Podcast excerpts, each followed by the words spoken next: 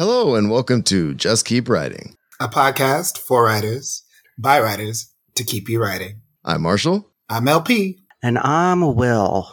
Oh, I'm doing the intro. Yes, okay, you're doing so it. usually it's Marshall. This is great. so, hi everyone. Welcome this evening. We have um my friend C.S. Malerich here to discuss her book, The Factory Witches of Lowell. Welcome, Charlotte. Ooh. Hey, welcome. So I'm so happy to be here. It's really nice to talk to all of you. I'm so excited that we actually get to talk um, about your novella from Tor, which came out in uh, it came out in 2020, right? It did. Yeah. yeah during the apocalypse and i know and we'll get into this later but i know with everything going on in publishing during the apocalypse you know uh, maybe some things didn't get as highlighted as good as they should be so i've been wanting to do this interview since the book came out so i'm so excited we finally got to like meet our schedules and have a really good time so we asked this next question to all of our guests and it Mhm. always throws them off, um, even if they're expecting it. Um, I just want you to describe writing The Factory Witches of Lowell in three words that could be completely unrelated. What comes to mind? Accidental, necessary, and mm, friends. Yeah. Oh. Amazing. All right, so we're Nice. going to kind of un- unpack those words. So, accidental. Talk to me about, you know, that word. Um, so I, the Factory Witches of Lowell kind of came out of um, me thinking about a magical system for a novel that I was writing, and uh, that would be set kind of contemporary uh, universe. And I wanted to go back and see what this magic system looked like, like in history. Um, and I kind of had been playing with it in my head a lot. It's the labor of theory of value, just in a magical form. Um, and so I, I, I was like, well, I need to kind of show this um, in some sort of early capitalist, uh, like labor struggle. Um, what what struggles would there be? Um, wh- where would it be set? What kind of what kind of industry? What kind of workers? What would they be doing? How would uh, this play out? And i didn't really um, feel the need to like actually sit down and write it until i saw a call for um, an anthology um, called long hidden um, sitting on my shelf. And they were asking for uh, writers to do historical fantasy from perspectives that often didn't get highlighted. Uh, whether that was a racial minority or an ethnic minority or just from a working class perspective. So I, that kind of stuck on my head. Someone else who was in my writing group was working on a story for the same anthology. And I thought, hey, why not? Let me try this.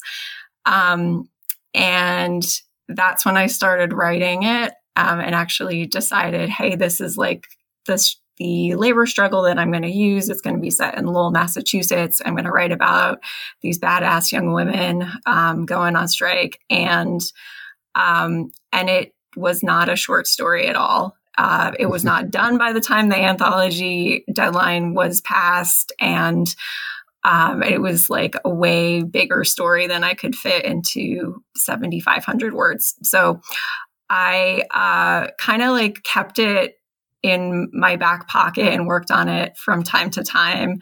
Um, and then finally finished it, finished a draft of it and gave it to my writing group and, and then didn't do anything with it for a while and uh, went to a writing workshop um, and and brought it out there and and then finally said like all right I, I think I know where I want this to go. And um, Tor just happened to have um, a call for open submissions coming up.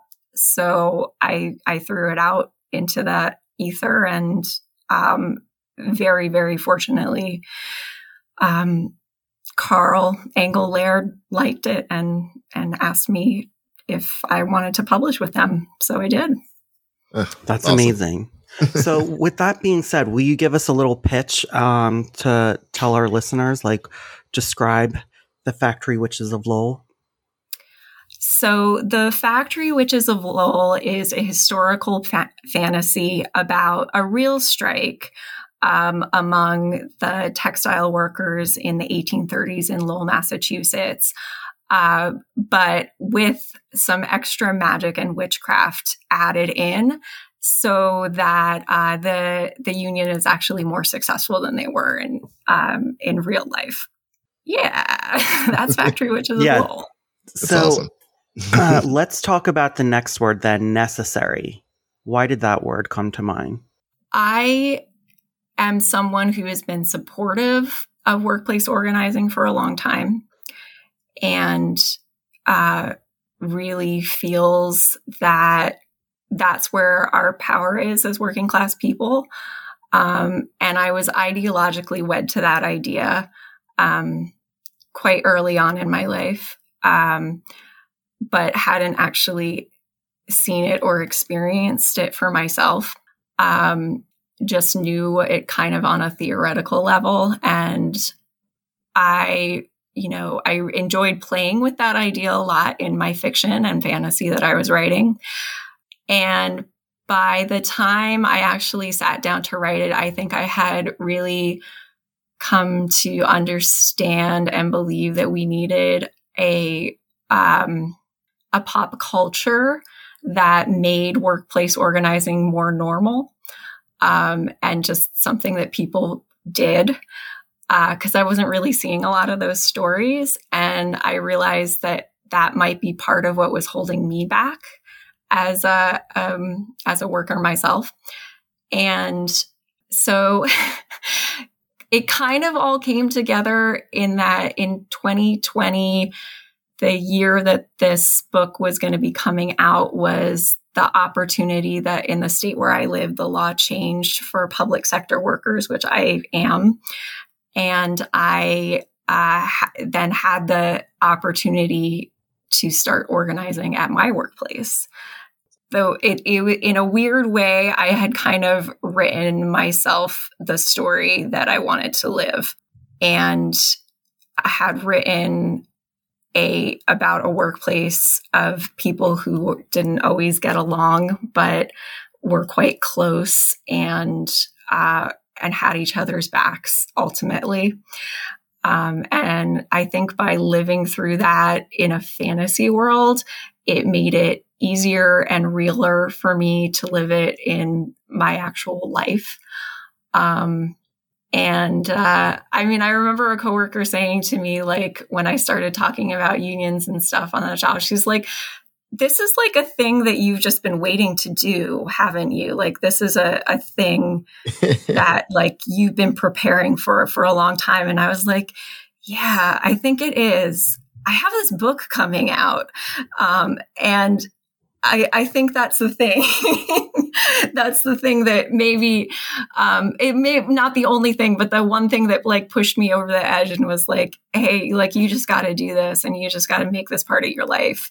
So that's kind of what I mean when I say necessary. And I think it also it, I'm not unique in that, like a lot of people have been kind of feeling powerless for a long time and looking for ways to be activists and uh, w- looking for ways to be effective activists. Um, and I think that the kind of explosion of organizing and talking about unions, like what's going on at Amazon and Starbucks that we've seen in the last couple of years, I, it's not an accident. Um, and it's not an accident that this is the time when like I had this story ready to go. So yeah, I think that's just kind of like the the period of history that we're in.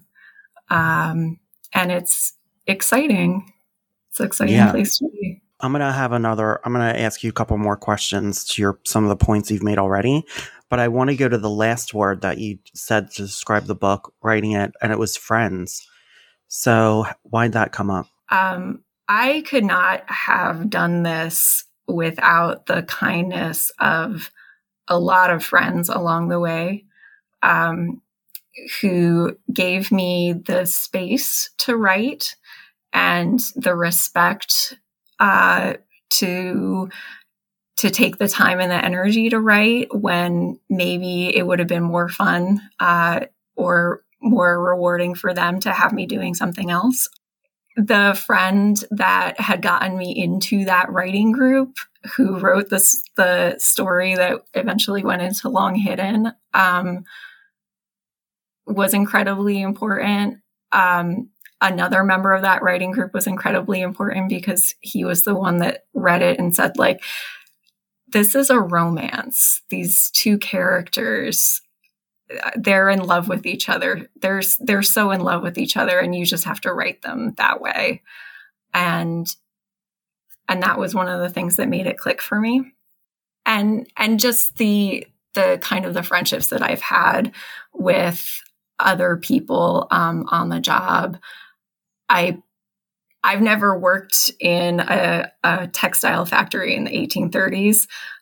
So I have, but I have to take something from my real life, like my my actual relationships with coworkers, to put it into the way that these coworkers are interacting in the story.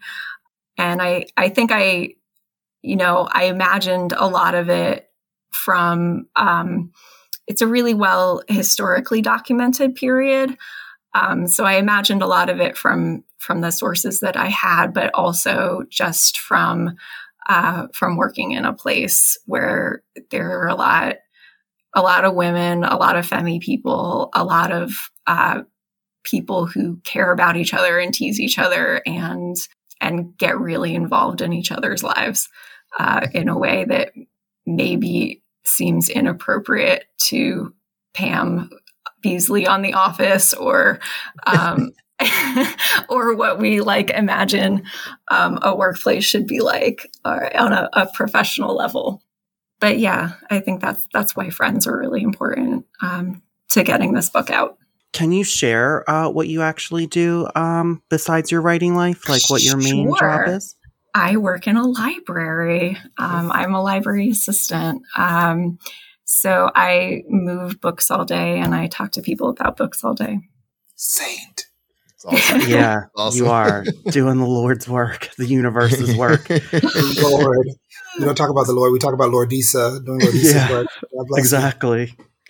so I want to ask about even like, I love what you said about you were writing this and it was about and that person said you know you've been waiting for something like this and you know in your real job and i felt like that was the magic in and of itself because it was all about manifestation right but i want to talk about a union and i'll tell you why i really well one you know i love your writing me and um, Charlotte went to a workshop together, so that's how we know each other.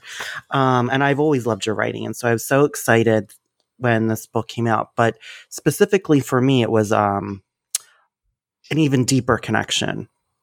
And I want to ask this question first before I tell my little story that I want to share with you. I've been meaning to tell you this for the past couple years, but I wanted to make sure we're doing it in it like sort of in person.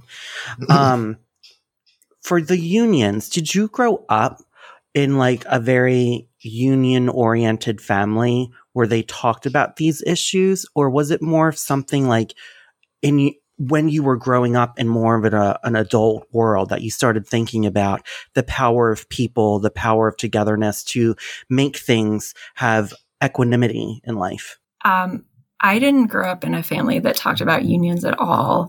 Um, I only just recently, like in the last couple of years, learned that my dad was in a union um, because I had started organizing at my job and he was like, oh, yeah, you know, that was a good thing for me.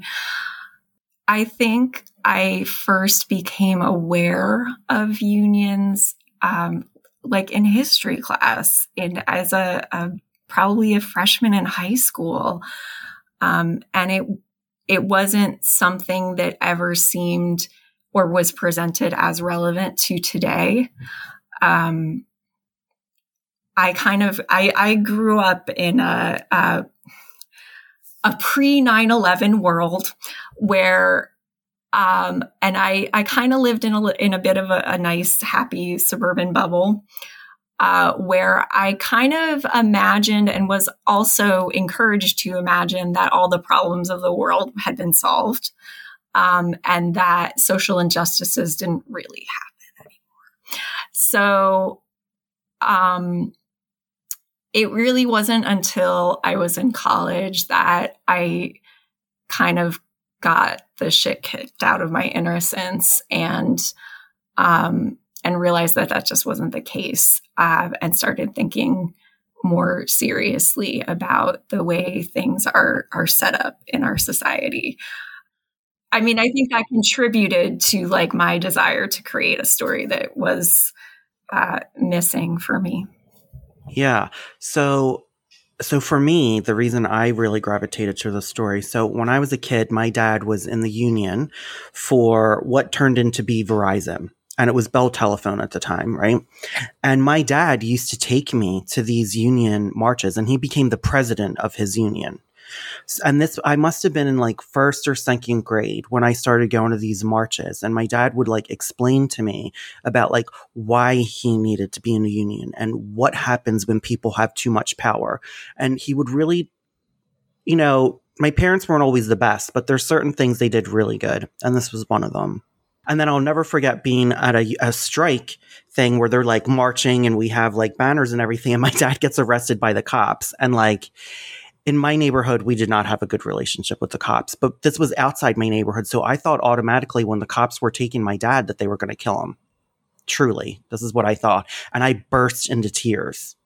Right. And I, cause you know, they were, you know, there. And luckily the officers actually were really kind and they're like, we're not your dad's not going to go to jail. You know, like this is p- part of the thing. Um, he did wind up going to jail, so he lied. But it was like it was like to be there for an interim, right? Because they were, you know, blocking things or whatever. So when the book came out, so my dad has Alzheimer's, and uh, when the book came out, I started reading the book to him over the phone because my dad is just it's like one of the things that he goes to is is constantly you know these stories about the union and he would always bring up about how he went to the union. And so i read it to him you know during when it came out during the apocalypse. And um this is still and he hasn't really been able to read. He thinks he's reading but he's like rereading the same thing. So i was like i'm going to read this to him when i'm on the phone with him. He still asks about the book. Oh. Oh my gosh. Oh, oh so, well, that's amazing. So it's like one of the things that like I'm amazed, and I think part of that was about you know the connection of him being in the union, and I think also like you know my dad was equally like liberal in a way, but then not, and so I think he also has been rec- like uh going through like kind of a recognition of how he was not forward thinking specifically with his daughters, with my sisters. And I think when he was like talking about this, he started telling us stories about like other women in the union and like what they went through. And then how he even thought like he never would read like women writers before. Right. And it wasn't until we grew up reading women who wrote did he start like rethinking those things and rethinking of those ways of, um, what was progressive. And I'm also bringing this up because of the one character that you have in here, and his name, I want to say Boot, right? Boot. Mm. Yeah. Um, yeah, Mr. Boot. Brood. Boot. Boot. Yeah, Boot. Um, sorry, I couldn't I couldn't see. Um, how when we are introduced to this character, he thinks he is these women are getting uh, a great living. They're uh, moving forward. They want to parade them upon these um, uh, Boston gentlemen of saying this could be your daughter too, and it's so backwards. It is so well. We're going to give you an inch, and we're going to act like it's acres. Mm-hmm. You know. So when you were creating this character, was this like um? A hard reach for you? Do you feel like it was really easy to create a character like that? Um, yeah, Mr. Boot. So he's a real person. Um, and so I had a little bit of like kind of historical uh, documentation of what kind of person he was um, to go on. But yeah, I just, um, I love to write liberal villains, like the, the characters who think like, I am so wonderful and magnanimous, and I have given you such a great shot. Um, how could you possibly want more or want to make decisions for yourself when I'm doing such a good job for you? Um, and that I mean, I think that's a that's a type a character type that's always kind of resonated with me. Um, that like paternalism and it it often manifests like in a very sexist way um, in reality and in fiction and it just it felt like that that was just the way this character had to be written um, for the the conflict uh, that was central to the story I mean, I really think, and then Marshall, you can go because I saw you had your hand up. Um, I really felt like and there's going to be spoilers in here, everyone. So if you're listening, uh, y'all just need to read the book. Um, I really felt like even when the story ended, um, I still feel like he still felt like I, I don't get it. I really gave these, you know, these women a lot. And you're just like, dude, like, what are you, like, what is going on? And it reminds me of like, you know, like, all the toxic masculine people in our media, like Elon Musk, um, Donald Trump, you know, they think they give you um, the world, and you're just like, you're barely giving me, quote unquote, giving me anything. I'm making you money, and you're still not paying me. Uh, Marshall, go ahead. You wanted to say something? Okay, so a lot of this spoke to me um, in that I am I'm a teacher in a public school, and I work next door to the library at the school, which I love that you're uh, working in a library. Um, but I find that the the the union thing is really really interesting. I don't know. I don't know. I don't know where exactly where I want to go with this question, but I'm going to circle back to something Wil said a second ago about the uh, the boot character, uh, boot character. Um, I find like we've had admin like that, where you know, looking at the teachers when our morale is low and when we're not getting paid enough, when we're working long hours, and being like, what do you mean? I'm giving you all of this all of this right? Um i'm i'm curious uh and i love that so i'm i'm assuming that you helped get the union started um where where you are. Is that am i assuming correctly? Mm-hmm. yeah. Um so me coming into this union that's already been established the amount of times how many years it takes for things to happen um, because we're up against characters like this and i think and, and I think what Wil's story and and your story doing this is I think really it's I, it it really spoke to me. And I, so I guess what I'm asking is have you seen what you were hoping to see in the unions that are happening? You know what I mean? That you, you brought up Amazon, you brought up these big companies and stuff like that. Um, is the shift is as glacial as I feel in my union, or is it actually shifting? I guess is the question. Um, Maybe that's too. That's a big question, but it's maddeningly slow. Yeah. Um, it's it's really really maddeningly slow. Um, if if I had known in 2020 that like I was gonna, you know, we were gonna be at the point where we are right now in 2023, I probably would have been like, uh, I don't know if I really need to spend that time doing this. Um, so it's it's really slow um i have a lot of thoughts about why that is um and uh, uh, some of it has to do with uh, the the way that mainstream unions have really been neutered um, over the past 70 years um, and and shifted away from uh, more militant and more direct action and more just admitting that working class people have different interests than uh, the managerial class. We just do. Um, and it's not that they're evil, um, and it's not that we're pure and good. Um, it's that we live in a system that create has emergent properties, right? Like we have different interests, and so we're going to be asking for different things. Um, so if you you know, and it's really hard. It's really hard for my coworkers to say anything negative about their direct supervisor.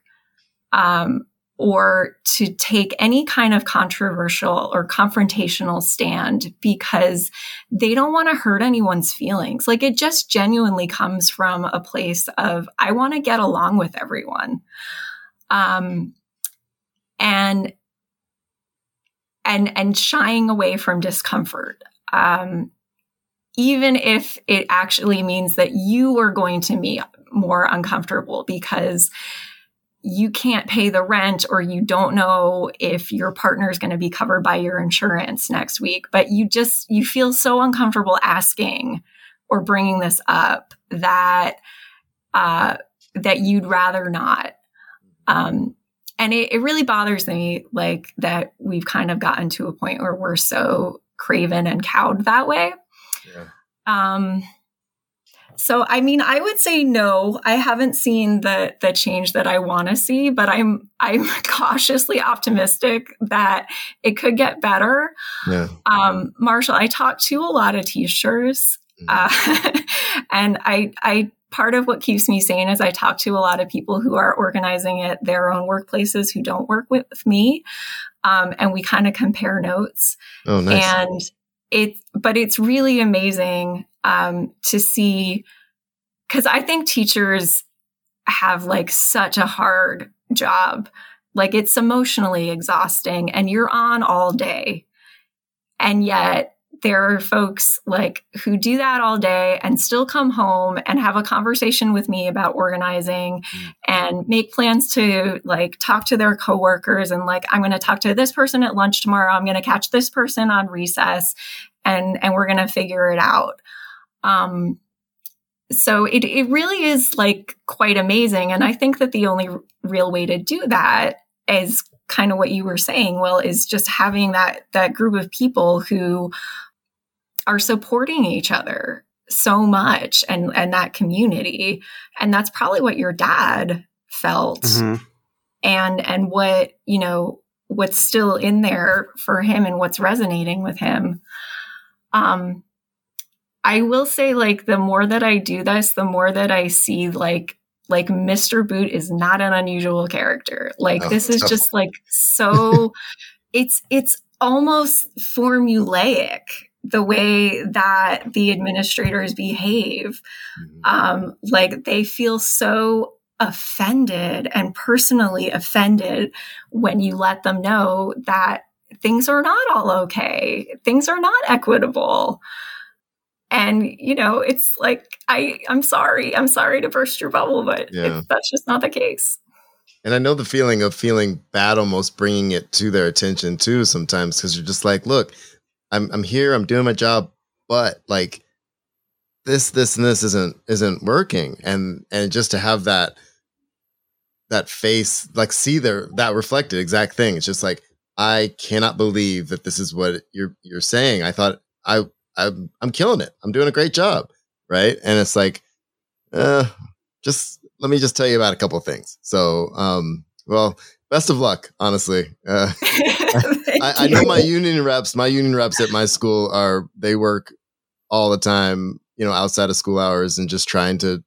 get the best, you know, negotiations and stuff that they can. And it's it's it's a lot of it's a lot of extra time and effort. It's not easy. So, anyway. Y'all are speaking Tagalog to me because I feel like all I do, the reason why my management hates me is because I'm constantly telling them where they're falling short. because if I don't tell them where they're falling short, then I have an experience where they're constantly asking for more while doing less. And I'm hmm. like, you can't do, you can't expect me to work at a high level and you to manage at a medium level or a low level. Um, and that's one of those things that like, there'll be, mandates from on high from upper management and then they're transmitted through middle management and the lower management is like yeah just make it happen i was like no you're the person who's supposed to figure out how to implement this it's and it's definitely not supposed to be me as like boots on the ground. So in those ways, I was like, I don't know, fuck your feelings. Um, I don't care about how you feel. Mm-hmm. Like you have a job to do, just like I have a job to do. And if I don't do my job well, I have to get counseled. I get a warning. I'll get written up. So when you're not doing your job well, what am I supposed to do? Because I'm not doing this with you. You know, I think it's really interesting too, and I think Charlotte, you you touch upon this about the book, about you know the way capitalism works. Boot is worried about his bosses and about his way of life. And he even mentions in the book about, well, I deserve this house, just like, you know, the upper management deserves like a really beautiful house. But he's also, you know, um, in service to his employees, even though he doesn't see it that way. He feels like I'm giving you so much already. Um, and I feel like we see this, you know, in our own society is, you know, people want to feel powerful and in charge and that they're above someone, you know? And I think that is just like what capitalism has created. And this is why we have to, as society, move beyond it. There has to be something better. And I think whenever you say that, people automatically like, well, socialism doesn't work. No one said socialism, everyone. Everyone said there has to be something better. You, we live, we we've gone through so many wonderful things as human beings, like the things that we've been innovative and creative, like we have to look beyond, you know? Um, and I feel like the book, what you did really good is see that perspective from, you know, the villain of, you know, his thoughts, but also the struggles of the women. And I'm really thinking of like Abigail specifically. Like she was so worried for her family that she was ready to cross that line, you know, even though in her heart she didn't want to let down her friends. And, um, you know, and her, I feel like they're more like sisters because they're bonded through this experience, not just through just a spell, but they're like really bonded. So I want to kind of like, let's go back now to like Hannah and uh, Judith, who are kind of like the core of their stories, because I feel like what you did so great in the story is you sh- showed two different kinds of strength, right? Mm-hmm. Like Hannah is um, deeply ill because of the work that she does. She infuses it with magic and she's suffering. You know, she isn't able to do as much as the other women. And then we have Judith, who is kind of like a, um, I identify with her, um, is like kind of like a bowl in a china shop, but sometimes she doesn't even realize like how strong she is. So can you talk about what was it like de- developing those two characters? Was it something that was more instinctual as the story was flowing, or were you thinking like, I kind of need these two contrasting women to fuel this story? Yeah, I love that you brought that up, Wil. Um, I think about different kinds of strength and different kinds of courage and different kinds of heroism um, a lot. And it really, yeah, it takes all kinds to make a movement work, right? And from what I've seen, um, is yeah, you need the leader who is like Judith, who is just full steam ahead and damn the consequences. Um, and that is LP, right? Um, I don't care, manager, like what, uh, how I don't care about your feelings. I'm going to tell you the truth. This is what we need.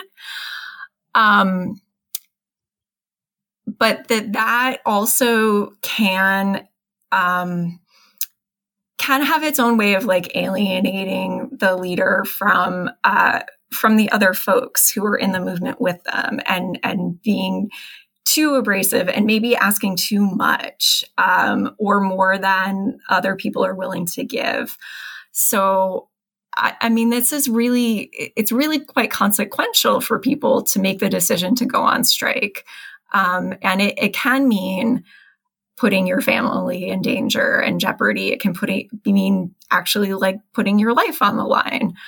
So I, without getting like too melodramatic. I wanted to really have that be part of the story and like have the characters have to grapple with well what what do you do when someone is like I I don't want to. I don't want to be on on strike anymore. Um, or like the cost I I thought I was with you in this but the cost has just become too high. Um, and I think you need that um, that sense of humanity and how human beings work and ability to forgive and maybe make um, make some concessions or uh, to bridge some gaps that Hannah brings. Um, and because she's she's not a hundred percent sure at the beginning, and she's really Judith is really pushing her a lot, um, and it's it's in very positive ways, but it's also she Hannah needs to find where she has to she has to take a stand for herself too, right? Where um, where she has to be able to tell Judith no, and and sometimes that's on behalf of her coworkers too. Um, like you're you're asking too much. It also makes me think too of um, right now it's January, everyone, and HarperCollins uh, union is still on strike and it really you know i was rereading it uh, for our mm-hmm. interview and so it really made me think about you know what's going on with them right now you know and how hard it must be for them to not get um, the things that they're deserved you know and how hard it must be because they're going i think on day like 52 maybe of the strike and there's been no talks whatsoever so I just thought this was just rereading the book. I just can imagine like you you understand how Abigail, you know, does say, I can't do this. My, I got letters from my family.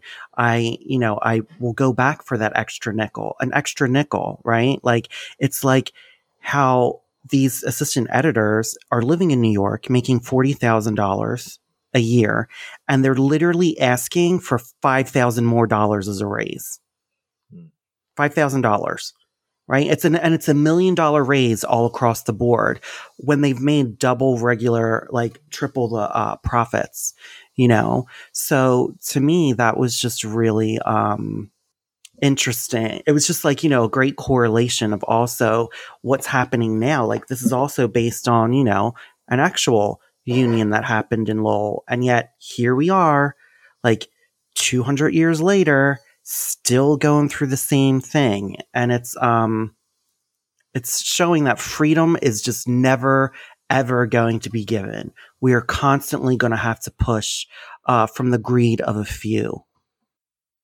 go ahead marshall yeah. oh i was just wondering you you had said something earlier um about the romance between the two characters and i was wondering i i so the way i heard it it sounded like that wasn't your intent to start off with or can you talk about um talk about that um, because I maybe I misheard you, but I, um yeah. But you said somebody told you there was a romance there, and you're like, oh, there is.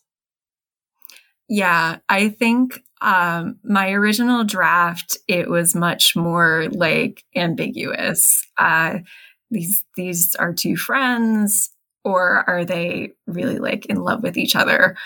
Um, and I I don't want to say it was not my intention to write it as a romance, but I think I was looking for permission to write it as a mm. romance.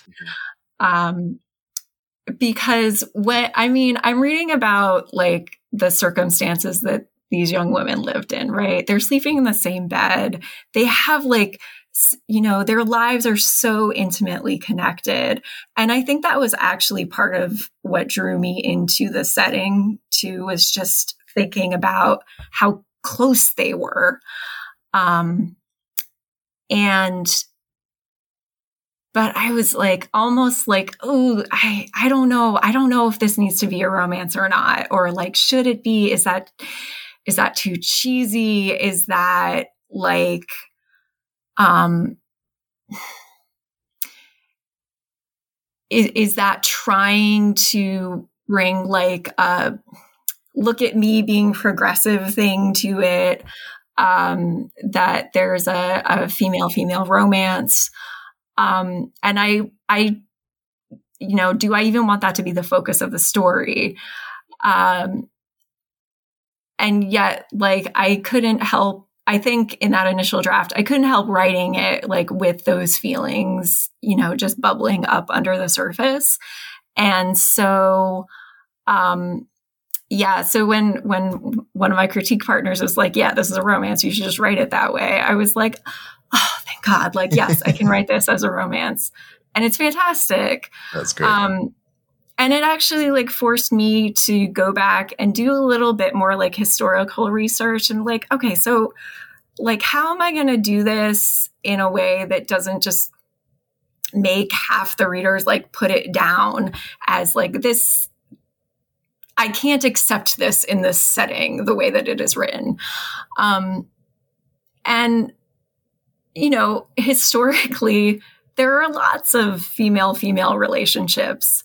Um, and there really isn't anything that weird or unusual about the way that I was writing these two characters. Um, and and so, yeah, at the end, I was just like, yeah, like I can't imagine Judith and Hannah not being a couple at the end. And they're just, um, like, I have a whole head canon about like their lives afterwards. And oh, they're oh, nice. just, they're, they're going to be together forever. You know, they're, they're just meant to be together. And, um, and I was really happy to write the story that way. Um, I do really like romance. I do really like love stories. So it was just a nice, nice treat for me. Good LP. yeah, you talked about how this was kind of a thought experiment for a magic system you built and you wanted to see how it would work historically. I'm curious about the genesis of the mag- magic system and what happened to the initial story that you were writing. So it, um, that novel ha- is uh, the the the turd that I polish like forever and ever, um, and just revise and revise and revise. Uh, one day, maybe I will actually have a version of it that I like. Um, yeah. So, so the magic system, I was kind of, um, I was writing this like urban fantasy novel, and I wanted to have unions in it, um, even though it wasn't going to be the focus um, and and radicals and organizers and um, so I was thinking about how to incorporate magic into what they were doing. Um, and of course, it was an urban fantasy. There was so there was going to be an e- big evil corporation that was doing something nasty with magic.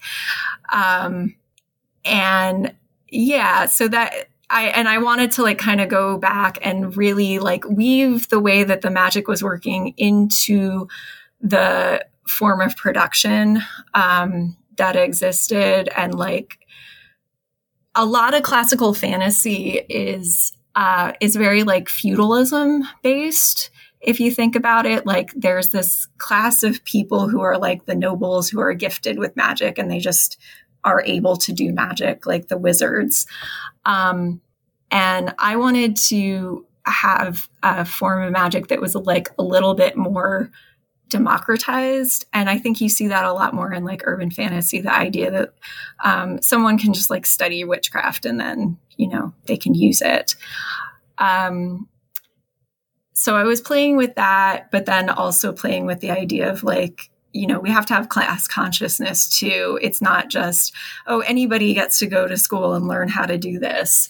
Um, there's still a class of people who are monopolizing the magic in that way and the the power that comes of it and um, and a class of people who are being robbed of their ability and their their raw natural talents um, that they're born with so um so then i yeah i like i wanted to to really like examine it in a very closed system, which I was able to do with the factory witches of Lowell. Um, so maybe one day that novel will see the light of day. I hope so. um, I also hope that like one day I'll write other stories in um, in this kind of universe, this alternative history universe. And so we can see magic playing out in, in other places and, and industries. Well, I love that you said that. Is not a follow up. Mm, I'm, I'm, not done. Uh, a follow up. Raise, raise your hand. Use that hand button. I, I had already. She just finished answering my question. Just give me a All second. Right, so thank you so much. Um, so uh, we've seen the the no, the Tor, you know, novella to novel pipeline. Um, how has how has this novella built or affected your relationship with Tor? Like I know that it started your relationship with Tor, but is has that grown at all due to the novella coming out? Um, it has not.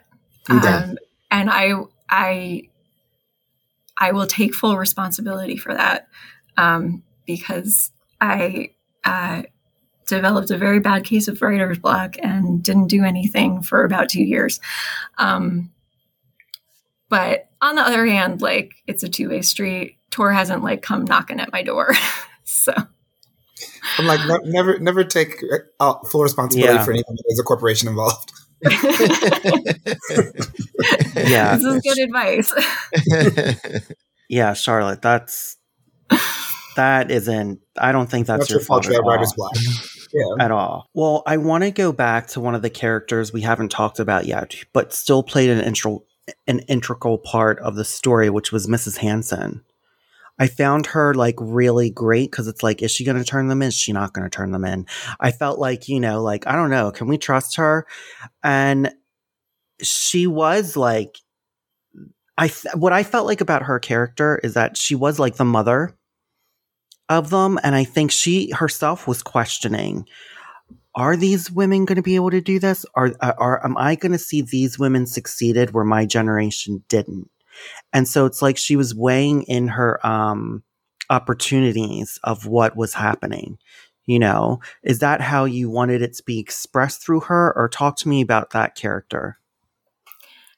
Yeah, she was really interesting and fun to write because I I wanted to have um, have a female character from a different generation um, who would be part of this story and so would have a different perspective on things. Um, and and I really didn't know what she was going to do either. I re- I wasn't sure if she was going to come down fully on their side or not, or she was going to betray them at the end. And I think part of that was because, you know, sometimes when you see somebody um, a, like a younger person, particularly able to do something that you weren't able to do, there's um, there's a jealousy and a perversity that comes out, and you're like, I just want to slap this person down because, like, how dare they get like the leg up that I didn't get? Um, and I, you know, I I felt all the bitterness uh, that Mrs. Hanson feels. Um, because she's got a, a tough life too. And in a way, like these these boarding house matrons, they were in a similar position to the textile workers in that now um, as single women they were able to like have a job and it was a fairly good income and some stability in their lives um, and yet there wasn't like a whole lot of control and and they they didn't have the benefit of like having a union or having a group get together and like stand up for them. Um so I could see like her loyalties going in any direction almost. And and I also just like kind of like liked writing her too because she's not a teenager and she could see things that like none of like the teenage characters would you know be able to name right away. Um uh, and i also wanted a character who maybe had a connection to an older kind of magic. Um for anyone who's like super interested in the intersection of witchcraft and capitalism please read Silvia Federici um, the uh, Caliban and the Witch um, because she explains why witch hunting became such a popular thing in the 1600s, just as feudalism is transitioning into capitalism and the um, the autonomy that uh, a lot of primarily women were experiencing, like at home in in their own homes, being able to do kitchen magic, uh, putting herbs together, you know, doing basic doctoring, that had to go away um, in order for things to become professionalized and for um, for enough workers to be urbanized into factories um, and for capitalism to emerge. And and so there's like a, a very strong connection between the persecution of women who have uh, some sort of perceived power in their community um, and this like new world order. So I that was really thematic in the uh, the novel that I was writing. So I wanted to bring that in a little bit too. Um, and and Mrs. Hanson was kind of the one that could do it because she would have the memory. And yeah, it's just it's just always nice to have like an older mentor character. I think uh, what you said too about um, just the actual idea of having Mrs. Hanson in there. It's just that, you know, of her going through of saying, um, you know, is this, I didn't have this. And so now you're going to have it and having that bitter. I feel like we're having that conversation now with Easy Way, student loans when you hear people say, well, I paid off my student loans. Well, good. Well, maybe you should have fought to not have student loans. Maybe you should have fought that all, all universities should be free, that we're living in a world where it's just as important to go to college as it was 50 years ago to go to high school. You know, like it should be free. And it also reminded me a couple things of like some of the older generation of gay men. Um, who I've talked to who said, you know, these kids talking specifically about I mean, even my generation, but we'll say Gen Z, they don't know how good they have it. And, you know, like trying to basically be like they're spoiled or entitled. And I said, me and Brent, who isn't here today, talk about this a lot. I don't want them. I don't want them to go through what we went through. I don't. I don't want them. I don't want it to be a further thought that they can bring someone to their prom. I don't want them to think that they can't be themselves in middle school or high school. No, isn't that, isn't that why we pushed for what we pushed? And like, yes, do I want them to understand history? I do. But at the same point, it's like not all of our history was based in pain you know mm-hmm. and i feel like what's so great about this upcoming generation is they're going to be able to see all facets of the pain and persecution that went through but also the joy of it and that they can have whatever type of life they want if they want to be um polyam- polyamorous if they want to be like you know um monogamous if they want kids if they don't want kids that every single thing is just allowed to them because they're human beings and worthy you know? And i that's what mm-hmm. i love mm-hmm. about that character mrs hanson is that yes she was bordering but in the end it's like she was like no i want she wanted them to have it better than they did. Um, so i just want to read there's one last question i have before we then go to our final question. And i just want to read this one section and it's at the end. So again everyone if you didn't read the book we'll stop here and go. Um, appleton turned to the lawrences proposing to resume their ad hoc conference. Gentlemen, he spoke, as the chorus of retoot, retoot, retoot, retoot, re-umpity chased away the boots coach. What do you know of conjuring? All right. So I just want to be like, I know maybe you've been going through some writer's block, but I just see a sequel, maybe a trilogy, okay, um, going on because I'm just like, oh, what is going on? I just see like them battling it out, you know? Um, so was that a thought in your head when you wrote that scene? Is that something you would like to do?